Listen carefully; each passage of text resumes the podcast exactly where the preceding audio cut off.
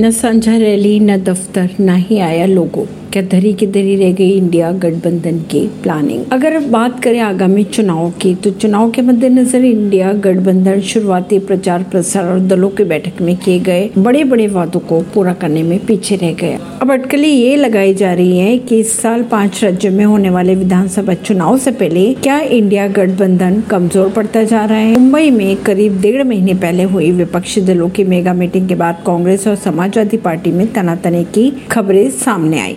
मध्य प्रदेश में विधानसभा चुनाव के लिए कांग्रेस द्वारा उम्मीदवारों की घोषणा के बाद अखिलेश यादव ने खुलकर निशाना साधा। इसी बीच चर्चा ये भी आई कि आपसी टकरार के चलते इंडिया गठबंधन, शुरुआती प्रचार प्रसार और दलों की बैठकों में किए गए बड़े बड़े वादों को पूरा करने की तैयारियों में पीछे रह गया।